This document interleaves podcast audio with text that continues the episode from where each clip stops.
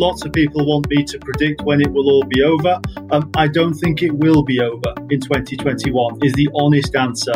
Some businesses will not be able to trade in the midst of a pandemic, and they need as much support as possible so that when we come out of this pandemic, which we will, all pandemics one way or another come to an end, the scarring in our economy is as light as possible. But only the government can do that. It's all right for me. If I, I, can sit in my spare bedroom for another nine months very, very easily, thank you very much. But if I drive a taxi and I've got four kids to feed, at £500 for phone, that's just not enough. So there's a strong narrative in the media at the moment about those on low wages and insecure contracts just can't afford to observe the rules in the same way that I can afford to observe the rules. We'll carry on doing what we do in Sheffield and the wider region, which is making amazing things that people around the world want to buy and we will carry on being successful because that's what you do. Hello, I'm James Marriott, and welcome to the Unlimited podcast connecting business across the Sheffield City region. Every month, we'll bring you exclusive interviews and we'll get under the surface of some of the stories you read about in the Unlimited magazine. Now, this, of course, is our first episode, and we couldn't really start with anything than, well, I guess the big thing that is facing every business, every person in not just Sheffield and the city region, but right around the country and indeed the world. So we've got Sheffield's Director of Health, uh, Greg Fell. We've got Alexis Krachai from the Sheffield Chamber, and we are looking at the road to recovery for the Sheffield City region. Uh, I've got the Unlimited editor Richard Fidler with me. Hi, Rich. Thanks for joining us. No problem, James. We obviously were, were, were both there for the chat that we had with Greg and Alexis. I think it was probably impossible for this to be anything other than fascinating from start to end because there is just so much that we can cover. But some really interesting stuff in there about what this year might have in store. Some stuff that's quite positive. There's some stuff that's quite sobering as well, isn't there? Really about kind of like you know what what we're looking at in terms of the long term effect of all this there was, and it was interesting to uh, to speak to Greg because we've been touching on this subject since it began back in, in March 2020, and, and, it was really important that we uh, eventually sat down with the man that's leading the uh, the road to recovery. And I think what was most interesting was that it's not going to be a very sort of shutters up experience when um, when we all do go back to um, back to work and out of lockdown. There would be a gradual series of events that kind of lead us on to um, back back to normal or whatever normal will be. Uh, so it was really interesting, and I suppose the, the, the, juxtaposition of that is from the business side. So uh, Alexis was really, really great with, with how he was talking about the, the recovery plan for business and the help that's been out there. Uh, and, and there's definitely a kind of a, a middle ground where sort of the, the, the health and well-being of people have to meet the need uh, need for business because without business, no revenue to, to do all the things that actually keep keeps us safe and well anyway. Yeah, and, and, and fair play to both Greg and Alexis for, for, for just being honest and just kind of telling us, you know, what they really kind of think and I, I guess some of their predictions really for how the, the, the year may go. Particularly for someone like Greg, the temptation is probably to say what people want to hear. But actually, I've always found with Greg Fell that he kind of does try and tell you it like it is. Sometimes to the point whereby you almost want him to sugarcoat it a, a, a, little bit. And and there are a few moments in there where you know I remember at the time kind of asking him questions and his replies kind of taking me aback a little because you kind of think that's probably not what I want to hear, but maybe what we need to hear. Definitely, and, and I think he's in a position where he's, he's held accountable. Um, I think he has to be he has to err on the side of caution, I think, for, the most part. But but he tells it in a way where it's it's quite realistic and quite down the line. He's not being cautious. I don't think for cautious' sake. He explains it very well. I mean, we asked him a few very simple, straightforward questions just to kind of almost like bust the myth of, of various things. Um, and I think when people listen to the interview, they should have a much better understanding of uh, what COVID actually is um, and how it affects people, and and then on from there how it affects um, uh, the business world. Okay, later on we uh, we tongue in cheek call him Sheffield's most connected man. I think it's probably an accurate description. Unlimited's head of sales, Dan Laver, he's going to be on the show.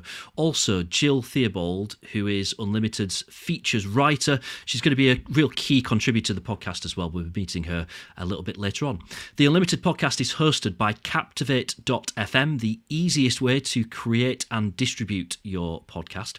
And if you'd like to find out more about how to create a podcast for your business, business, you can drop me a line, james at unlimitedbusiness.com. That's james at unltdbusiness.com. Richard, thank you for joining us. Now, time for this month's main feature as we look ahead to 2021, the road to recovery for the Sheffield City region.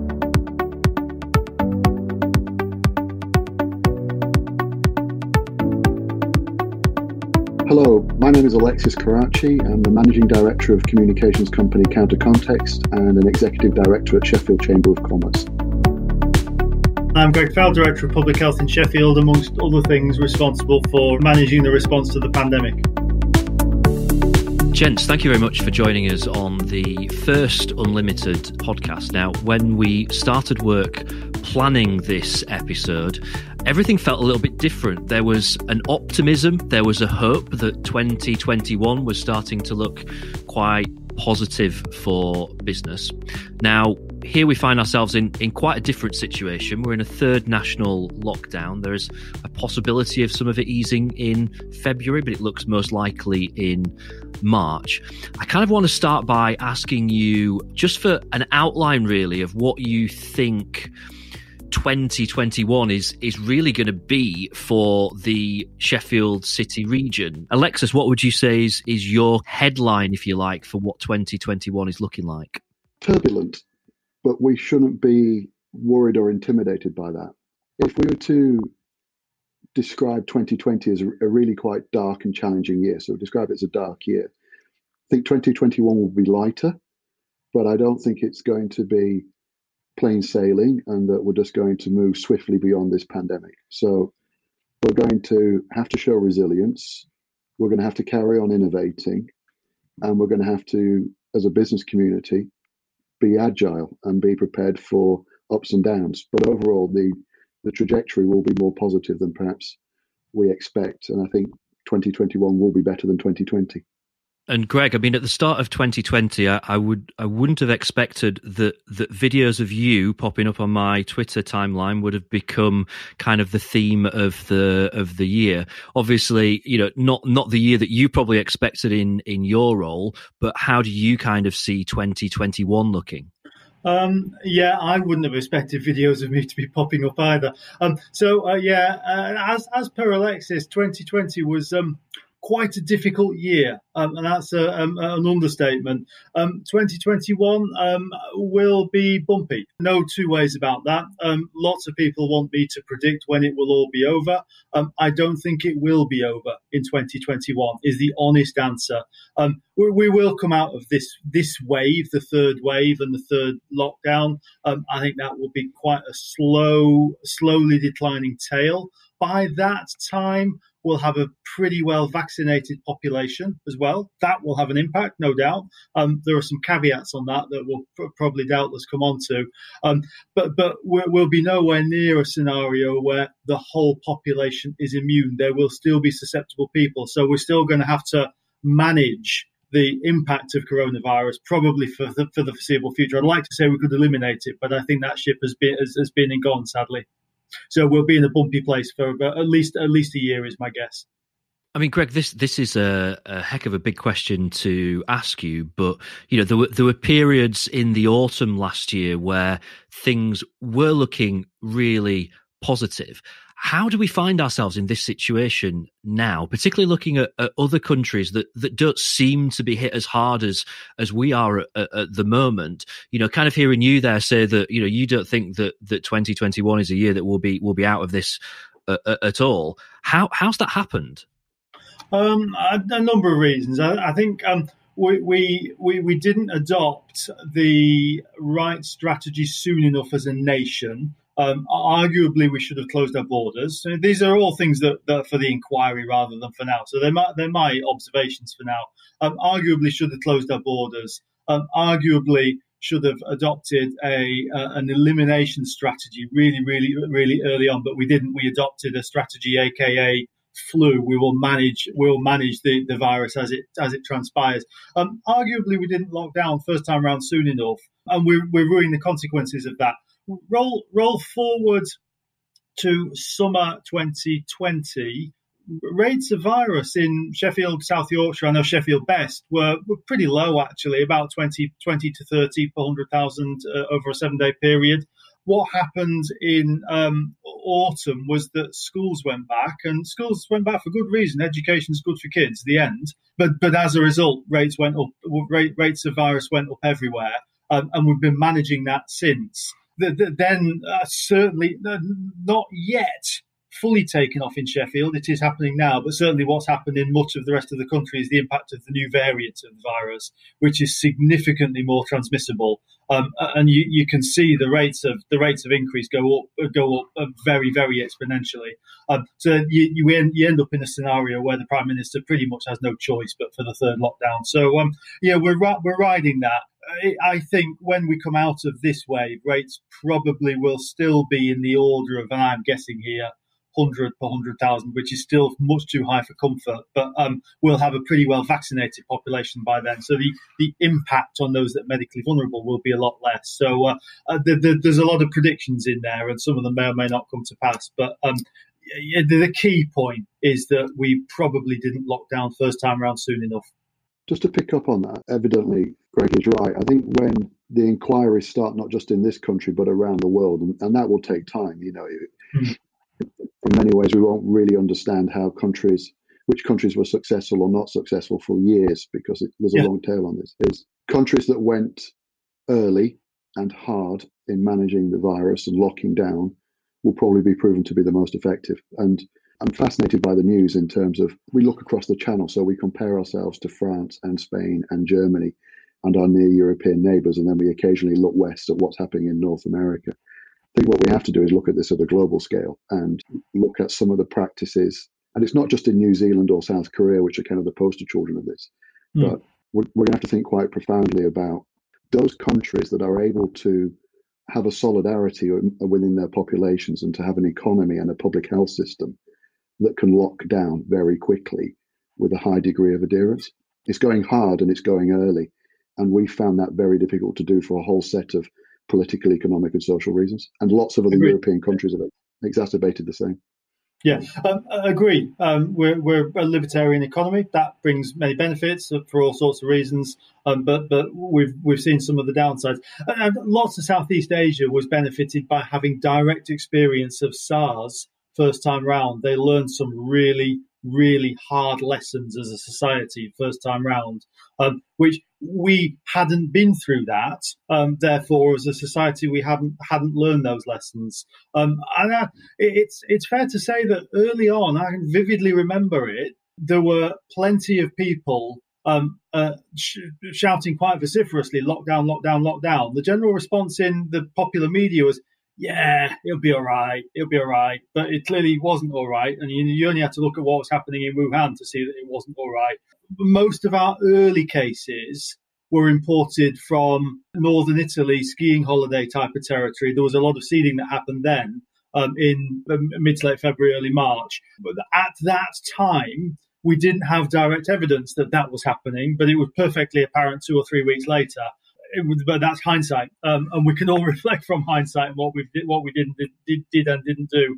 But yeah, I agree with you, Alexis. It, the, the, the, global learning will be important from this, um, and and uh, well, yeah, whilst it's fair to say that the UK hasn't had a great response. Um, we're in a big club there because a lot of the world hasn't had a great response. Some countries have had a spectacularly good response, no doubts about that. Uh, and there are things that have worked well, but there are plenty of things for us that haven't worked so well.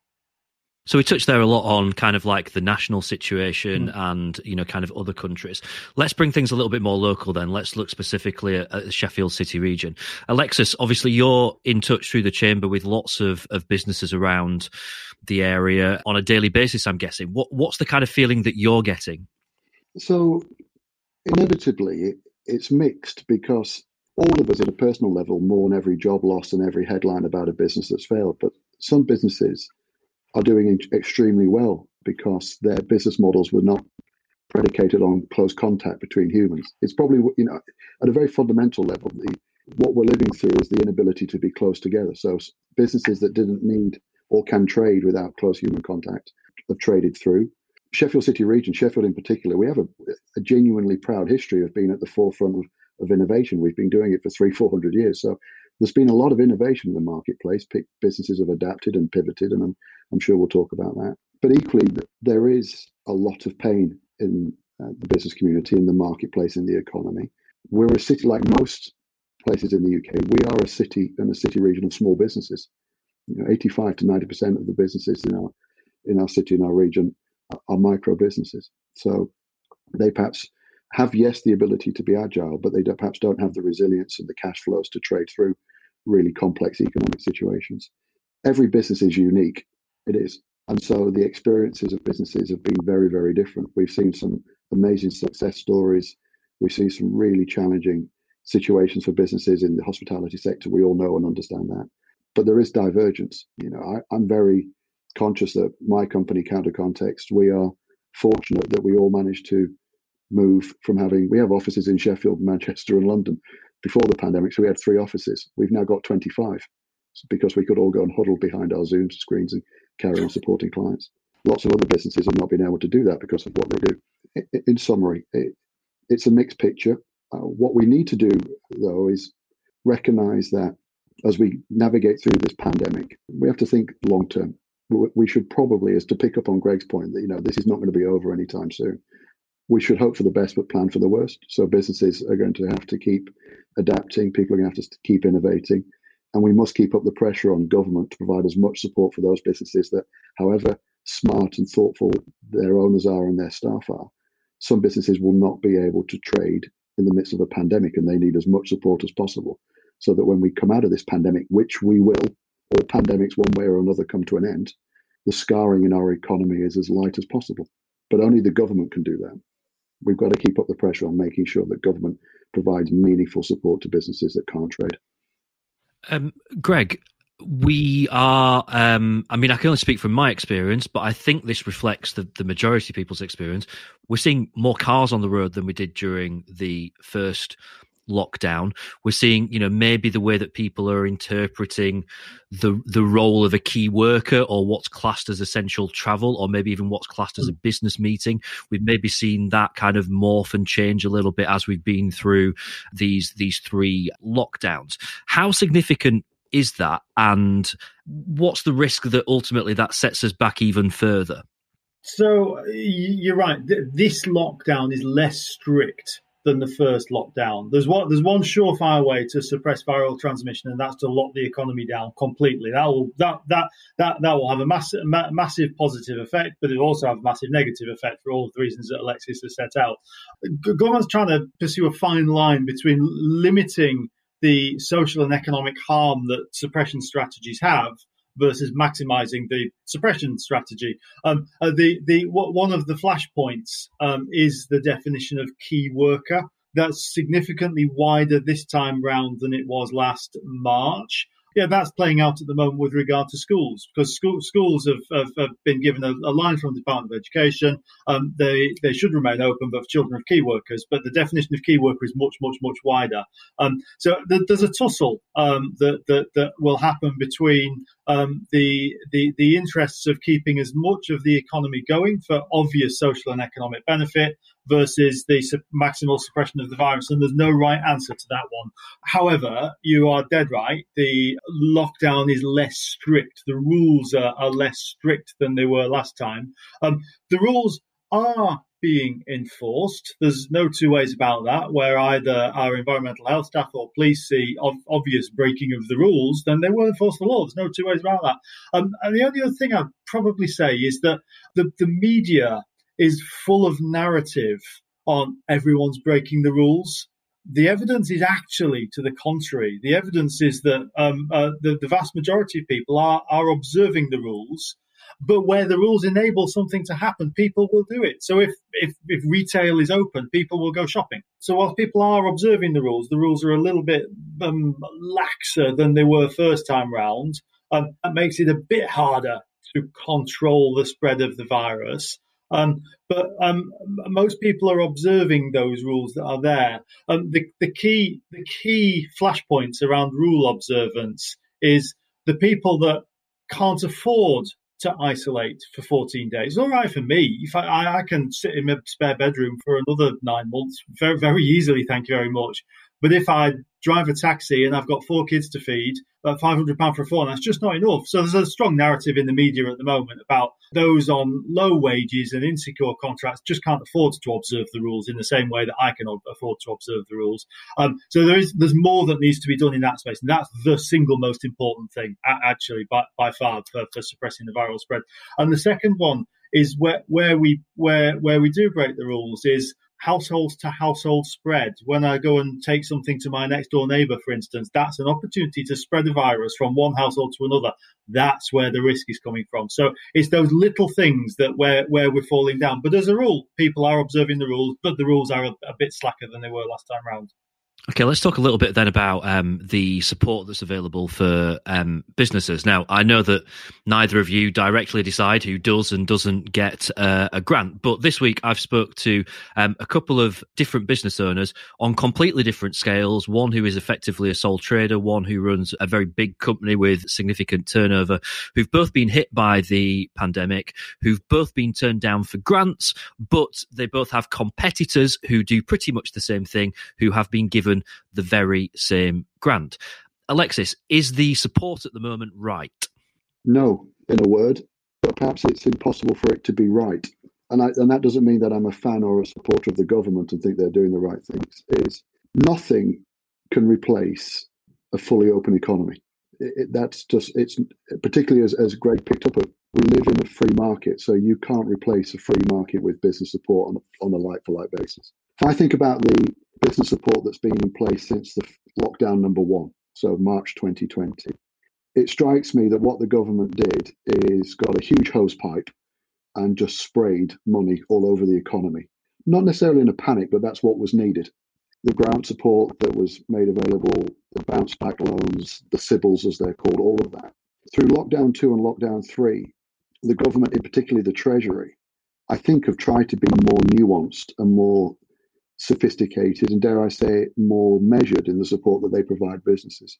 But they haven't got it right because an economy is incredibly complicated and we live in a centralized state. So, what we're probably seeing now is the best way I would describe it in simple terms is the business support that's being provided is arguably not enough, and it never can be. It, it never will be because you can't re- replace a fully open economy. But the support that is being provided is being clumsily administered and that's not a reflection on local authorities, the city council, the local authorities in Barnsley, Doncaster, and Rotherham, or the city region. It's just a government recognizing or making a political decision that it can't keep hosing money onto the economy that it did in the in, in the spring of 2020. I have a huge amount of sympathy for a lot of businesses who are frustrated by both the size of the grants that are available, the fact that some businesses haven't got support, but also, even though we're now a year into this pandemic, there are businesses, bona fide businesses, that are slipping through the safety net, particularly those businesses that are run by people who have incorporated, become limited companies, owner managers, who, who continue to slip through the forgotten 3.2 million. But this is bewilderingly complicated. I think what isn't helpful is the government needs to be a lot more candid and open about the challenges that they face.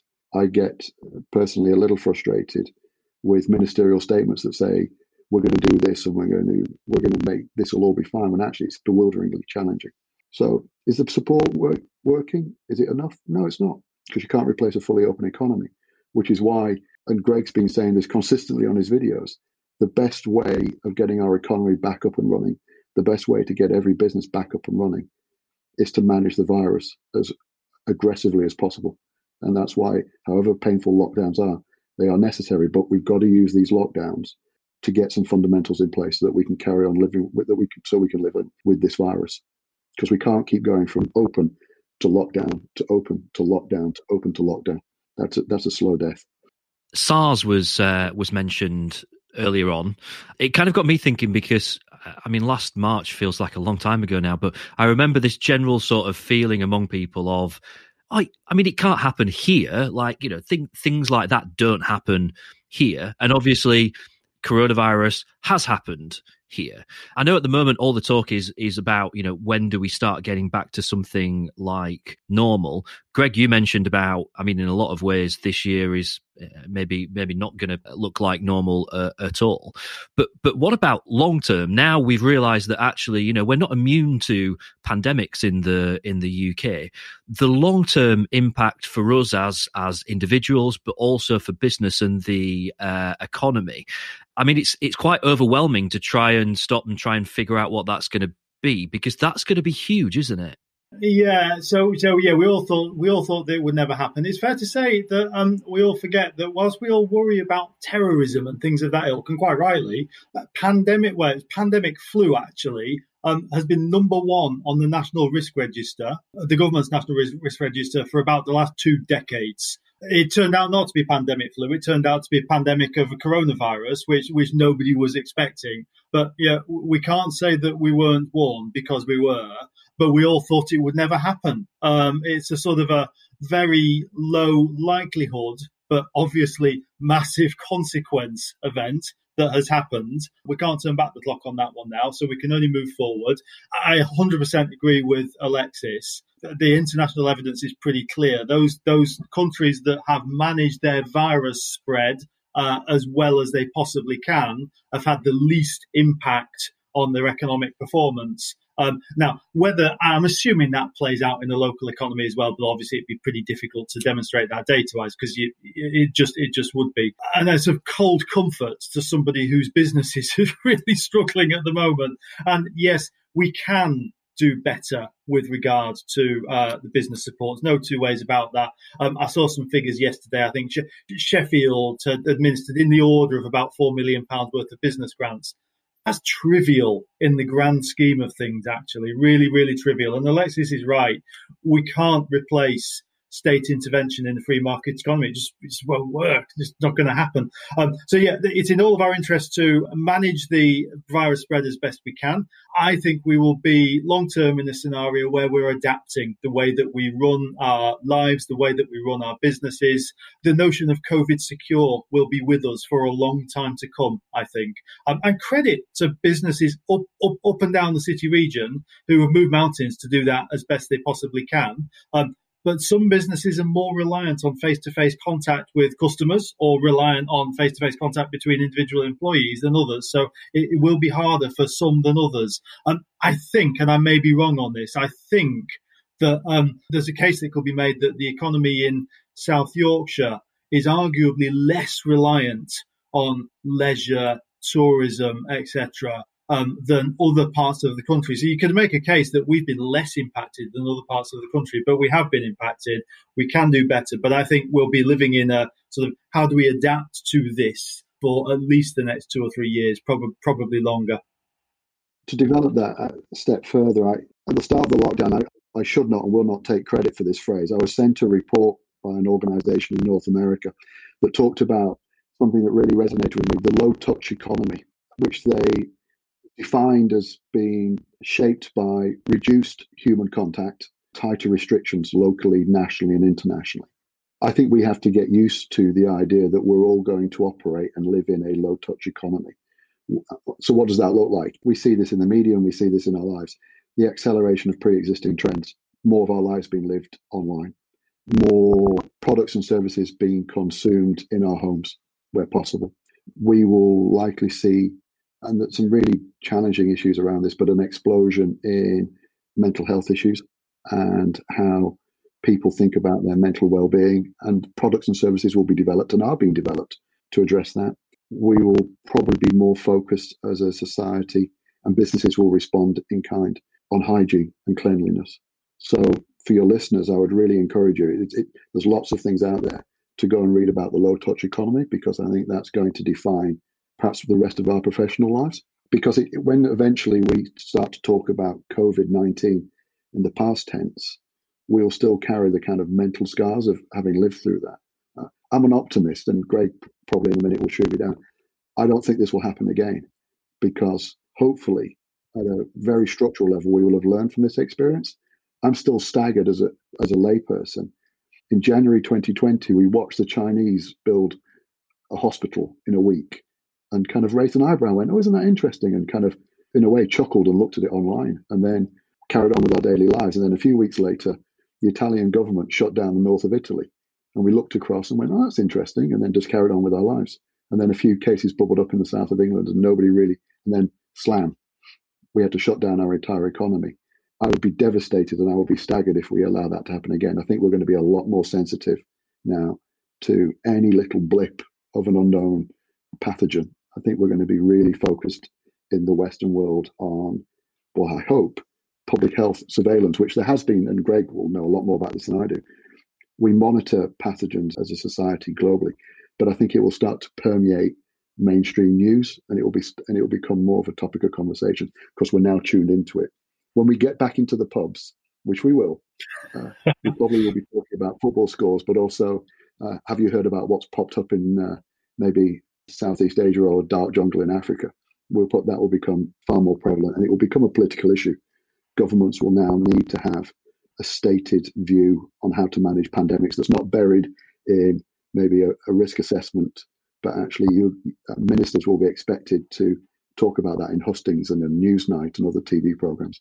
This shouldn't happen again, and it probably won't happen again because we're now tuned into it it will happen again. There's no two ways about that. That's one of the uh, the sad realities. This is a what once in a once in a century event, um, uh, but it will happen again. I, I, I would hazard. Um, I, clearly, none of us were alive in 1918, but I'd hazard that the the world learned a very hard lesson uh, after the 1918 Spanish flu. Uh, and then over the century, we've forgotten that lesson. So, um, um, what we have seen um, is the, the, the impact of exponential growth. We all understand R now, or vaguely understand R, um, and we've all seen what happens when these kinds of things spread at a very, very, very rapid rate. Early on, I agree with you, and I think I think I was po- possibly guilty of this as well early on. Oh, this is just like flu. No, it's absolutely not like flu. I think we all said that when we didn't have a great deal of data, but uh, the, the, this is significantly more transmissible and significantly more dangerous than flu. But we didn't recognize that until too late. Arguably, because we were thinking with a flu-like mindset because that's what all of that was the most likely event and this wasn't flu it was coronavirus a nasty version of it. We weren't ready for that. So uh, yeah i agree with you. We will learn the hard lessons. About 300 um, uh, new diseases emerge every year there or thereabouts. The world health organization keeps a pretty close eye on them. Of those 300 that emerge each year a vanishingly small proportion of them turn out to be uh, issues of real public health importance. This one did, and the, the skill will be spotting those that are turning out to be of real public health importance very early on. My, uh, again, lessons of history, um, um, my um, senses were twitching from mid to late December 2019 when it was perfectly apparent that there was human to human spread of a uh, particularly nasty uh, pneumonia. We then called it the Wuhan virus. Remember that? But but it wasn't until early January 2020 that um, public health types started to, to, to sit up and take notice. Um, in in most of the rest of the world. Uh, it wasn't until March till till the rest of society started to take notice. Too late by then. So uh, um, one can only hope that we've learned the lessons of history um, and that we maintain we've always had actually very, very good infectious disease surveillance. The, the thing that was missing was the ability of uh, to, to get that intelligence into actionable information for, um, for for the cabinet, basically. So, so hopefully we'll have learned that lesson. I sincerely hope so. Greg, I've, I've, got to ask you this: that there are people who say that, all right, that there's vulnerable people, there's people with pre-existing conditions. We can't keep locking down like this. Shield the people that need protecting, and let everyone else just get on with normal life. What's your take on that? Why why is that not an option? So, so that's the, the herd immunity strategy, the, the let it rip through the economy, let it rip through society strategy, but protect the vulnerable. M- most commonly um, articulated in what's known as the Great Barrington Declaration. It's an alluring hypothesis, um, um, and it's the sort of well, well, most people, and the reality is most people will be mildly infected. Um, there's, you know, no two ways about that just just let that go, um, and we'll, co- we'll we'll we'll shield those that are most vulnerable. it, it, it's alluring, but a bit dangerous. No, it's not a bit dangerous. It's very, very dangerous. Um, so um, the, the, the let it rip strategy, or AKA herd immunity, given the likely rates of spread um, and given the likely impact, would imply about half a million deaths in the in in in the UK, um, a level of death that no one is prepared to countenance. Uh, and it wouldn't be just deaths in the very elderly; it'd be deaths in, in in younger people as well. It doesn't take into account the impact of long COVID, um, significant number of younger working age people are affected by this phenomenon known as long COVID, which, um, uh, if you have a mild, even if you have a mild infection first time around, you can have long term, very debilitating effects. If that's in working age people, that's going to have an impact on the economy anyway. There's and there's there's zero evidence that um, we can we can effectively shield the very vulnerable and the very elderly, just because of the way society works. Um, you, you, you can, if you want to lock them away, but no one wants to do that. We all want to see our gran. So there's there's no evidence that we can operationally affect um, a shielding policy. Um, so all up, the only way to um, develop herd immunity is through a vaccine. And, you know, we have that now. We're, we're going at some considerable pace on that one. Um, it'll take a while to get us all fully vaccinated, but the best way to develop herd immunity in any infectious disease is through vaccination. Not through, um, uh, not, not not through the sort of disease-induced immunity. Um, so it's a bit of a dangerous idea, actually, herd immunity for a whole bunch of reasons. And, and Greg, uh, earlier you um, touched on this analogy that, that some people and, and ourselves included, who at the beginning of this thought, well, you know, it's just a mild form of the the flu. You, you, you kind of said that you know it very much isn't. So, so what actually is it? What is coronavirus? What what can you compare it to? Um, well, it's a different virus. Flu, flu virus is is uh, one type of virus. Coronavirus is another kind of virus. Um, common cold is a coronavirus, actually, um, and there are lots of different types of, of coronaviruses, and uh, the, the, this is one. This is one of them. SARS, um, the, the the the disease that impacted on Southeast Asia, was a coronavirus. The case fatality rate from that was actually much higher than the case fatality rate from this particular coronavirus, SARS-CoV-2. MERS uh, Middle East respiratory syndrome um, was also a coronavirus. Um, you, you, that, that the vector for that was camels. So don't kiss camels is the common story. So there are lots of different types of coronavirus. This is one of them. It does affect all systems of the body, particularly respiratory um, and particularly cardiovascular. It causes blood to be more uh, likely to clot. Um, and causes all sorts of respiratory problems. Hence, you have lots of people on in hospital on ventilation. It's not the flu. Flu, the unmitigated R naught, um, is in the order of 1.3. So of 100 people that um, get this, they'll pass it on to 130 people. The unmitigated R naught for coronavirus is in the order of three to three and a half. So of 100 people, they'll pass it on to 300. So it's much, much, much more transmissible than flu. At the time it first became an issue, there was no vaccine against SARS-CoV-2. There is now, and I'll come on to that.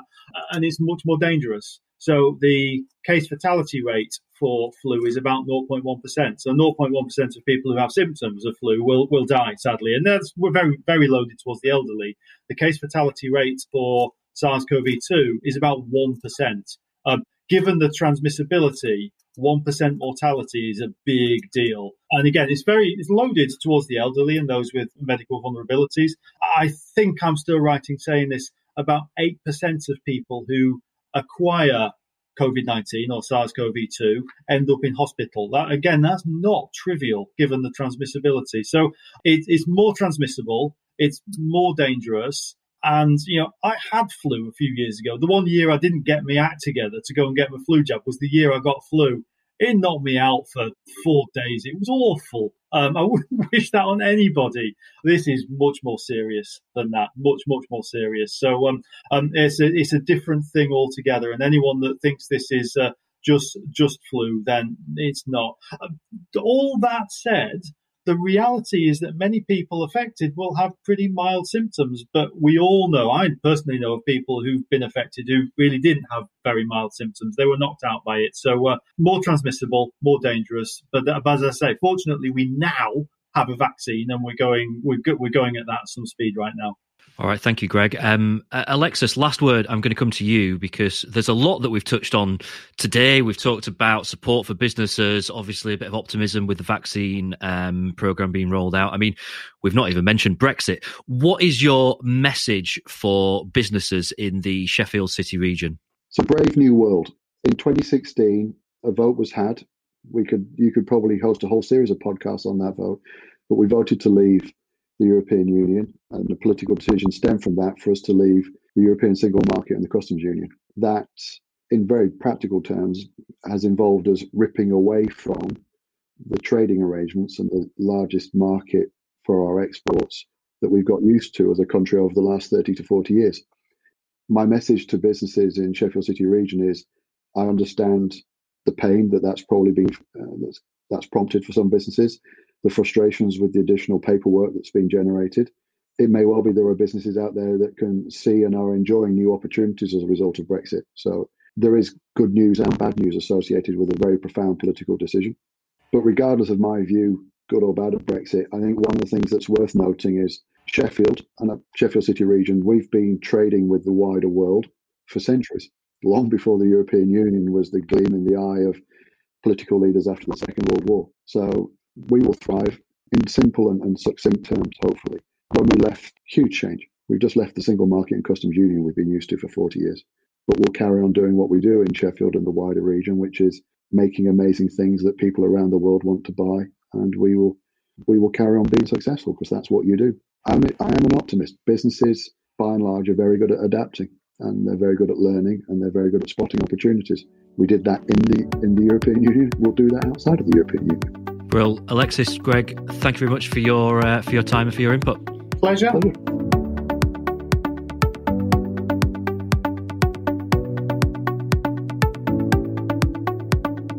So he is the most connected man in the Sheffield City region. Well, we think so anyway. Please welcome Unlimited's head of sales, Dan Laver, to the podcast. Hi, Dan. Hi, mate. How are you? I was waiting for um, some applause in the background there, but we didn't seem to get a sound effect, so never mind. Do you think? Do you think it's a fair description? I'd, I'd, say that's entirely accurate.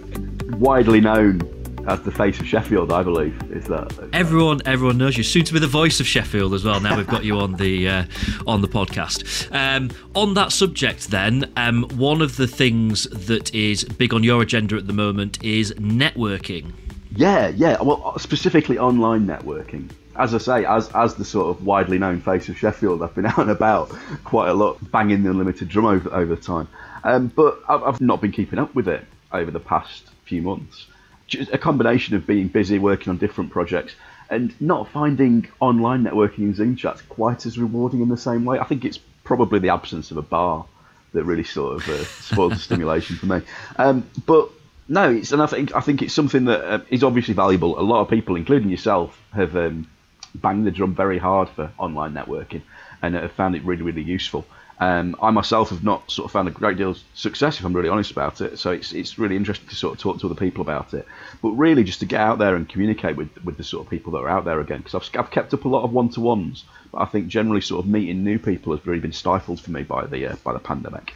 So it's been really interesting to try and throw myself back into it. I've attended a few already, a couple of the Chamber of Commerce ones, John Covey's Thrive Networking, and I'm due to book on to one of my favourites, to be fair, which is uh, Andy and Jill's 3D Connect, which is always good fun.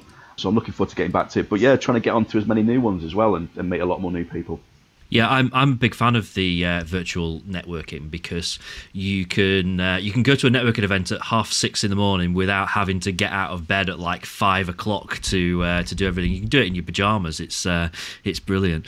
Um, right, other stuff that's happening with Unlimited magazine. Then exciting times. There is a new property section on the way. Tell us all about that. Yeah, we're launching that in the February issue for the first time. Um, I mean, to start with, it's it's going to be quite sort of concise. We've always had quite a good relationship with a lot of the property sector, but more and more we've been getting a lot more press releases because I mean it's been an interesting one I think due to some of the governmental changes around stamp duty etc. It's been a sort of quite a busy industry over the course of the pandemic. And we just thought it was worth pulling that all together and, and starting a section around it. So initially that's just going to feature some news from sort of people that work, we're working with already. Red Brick, Abana. We've also got some new advertisers coming on board. We've got Auction House UK, Resonate Property, and we've done a lot of work sort of over the last few months with uh, the Gilbert Investment Group. We're going to probably just pull it all together. So I think initially there's not much of a change in content, but over the next few months we're looking forward to releasing one of our newest columns, which is going to be focusing on property and working with a few of those people, and really just sort of taking stock of where we are with um, property development in Sheffield because it's moving on all the time. You, there's still no shortage of cranes when you're walking around Sheffield city centre. So there's a lot happening. There's a lot happening in construction. There's a lot happening in development. I think it's a really interesting avenue, and I think we're going to sort of really look into this in, a, in the future of Sheffield in a couple of our upcoming issues and see where this is uh, where this is leading. Okay, and um, in one breath, I can't believe that it's nearly February, but in the same breath, it also feels that we've had about half of this year already because January feels like so much has happened. but February is around the corner, and that means Apprenticeship Week's on the way.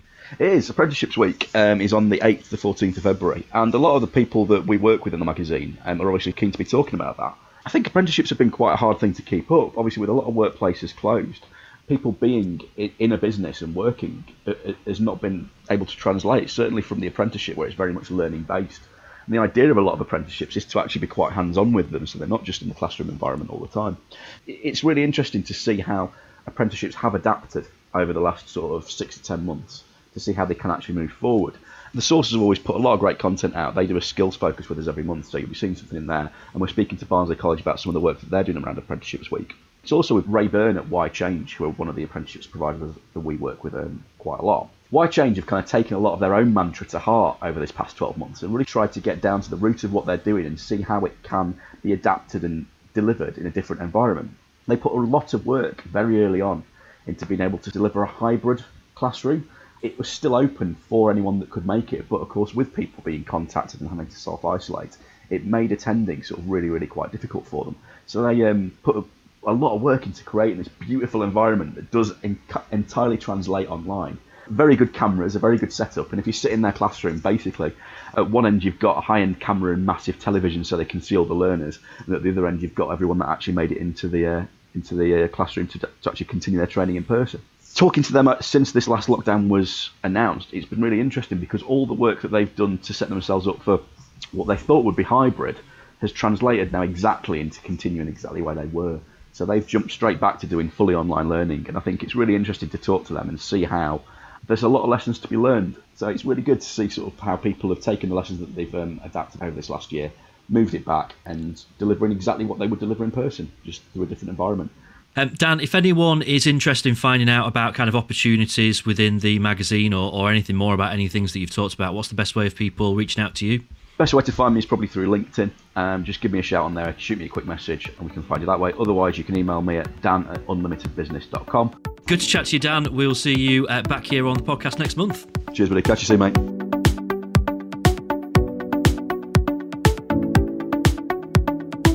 Hi there, I'm Jill Theobald. I'm the features writer for Unlimited Business Magazine, which means I spend my time interviewing um, entrepreneurs, employers, and employees from across the Sheffield City region business community. So Jill, I mean, you have the you have the exciting job in in this operation because you have kind of your finger on the pulse of what's going off um, across the um, Sheffield City region. So, in terms of um, in the coming months on the podcast, you're going to be chatting to some of the great, some of the good, covering some of the stories that uh, are, are going on, just to kind of give us a bit of an idea of maybe what to expect. So, what what kind of of stories do you cover? Maybe you know things that that you've covered in the last few months that really kind of stand out to you. Yeah, well, in particular during lockdown, we when we, the magazine went online, we ended up doing a cover story with uh, one of our regular contributors, Ash Young from uh, Evoluted. They had to take their um, digital marketing event that they run um, online as well. So it coincided really nicely. We were able to chat to Ash about the logistics of taking that business event online and um, how he foresaw events uh, shaping up in the, the new normal, as we were calling it then. Further on into um, lockdown, we were um, was fortunate to be able to do a Zoom interview with um, Dame Sarah Storey, who is the active um, travel champion for Sheffield City region. She um, told us all about the active lockdown lessons that she wanted people to implement again into the new normal in order to create a more sustainable, active uh, travel and um, transport environment for the whole community across the whole Sheffield City region and shed some really nice wise words for employers and employees as well in terms of adapting and involving their commute. So that was fantastic as well. That was a, an amazing opportunity to be able to speak to her. Also, during lockdown, I was um, really, really fortunate to be able to chat to um, Jill Thomas, uh, the founder of uh, Future Life Wealth Management. She trusted Unlimited as a platform to share her very, very personal story um, of how she overcame personal challenges and reviewed and reflected on her life and ended up um, changing her life for the better, setting up her business. Um, and it was a, really um, engaging um, and powerful story um, that a lot of readers um, engaged with and got a lot out of. Brill. So some fantastic stuff there, and, and no doubt. I mean, we don't we don't really know what 2021 has in store generally, but um, we know it's obviously it's going to be a, another really important year for business right across the Sheffield City region. So no doubt some big important stories um, that we will be covering on the podcast over the next few months, and uh, we look forward to um, hearing the people that you talk to and uh, and some of the stuff that you uh, that you cover throughout 2021. Thanks for coming on, Jill. No problem. Thanks, James. Well, there you have it. That's the first episode of the Unlimited podcast wrapped up. And I know there's things that haven't been the easiest to hear, but lots of optimism and hope as well for the road to recovery in 2021. We'll be back in February focusing on an incredible success story from the Sheffield City region. The Unlimited podcast is hosted by Captivate.fm, the easiest way to create and distribute your podcast. And it's presented and produced by me, James Marriott. If you'd like to find out more about creating a podcast for your business, please get in touch, james at unlimitedbusiness.com. If you have any feedback, ideas, or suggestions for the show, please drop me a line. You can catch up with the current issue of the magazine if you haven't already at unlimitedbusiness.com. Take care, and we'll see you next month.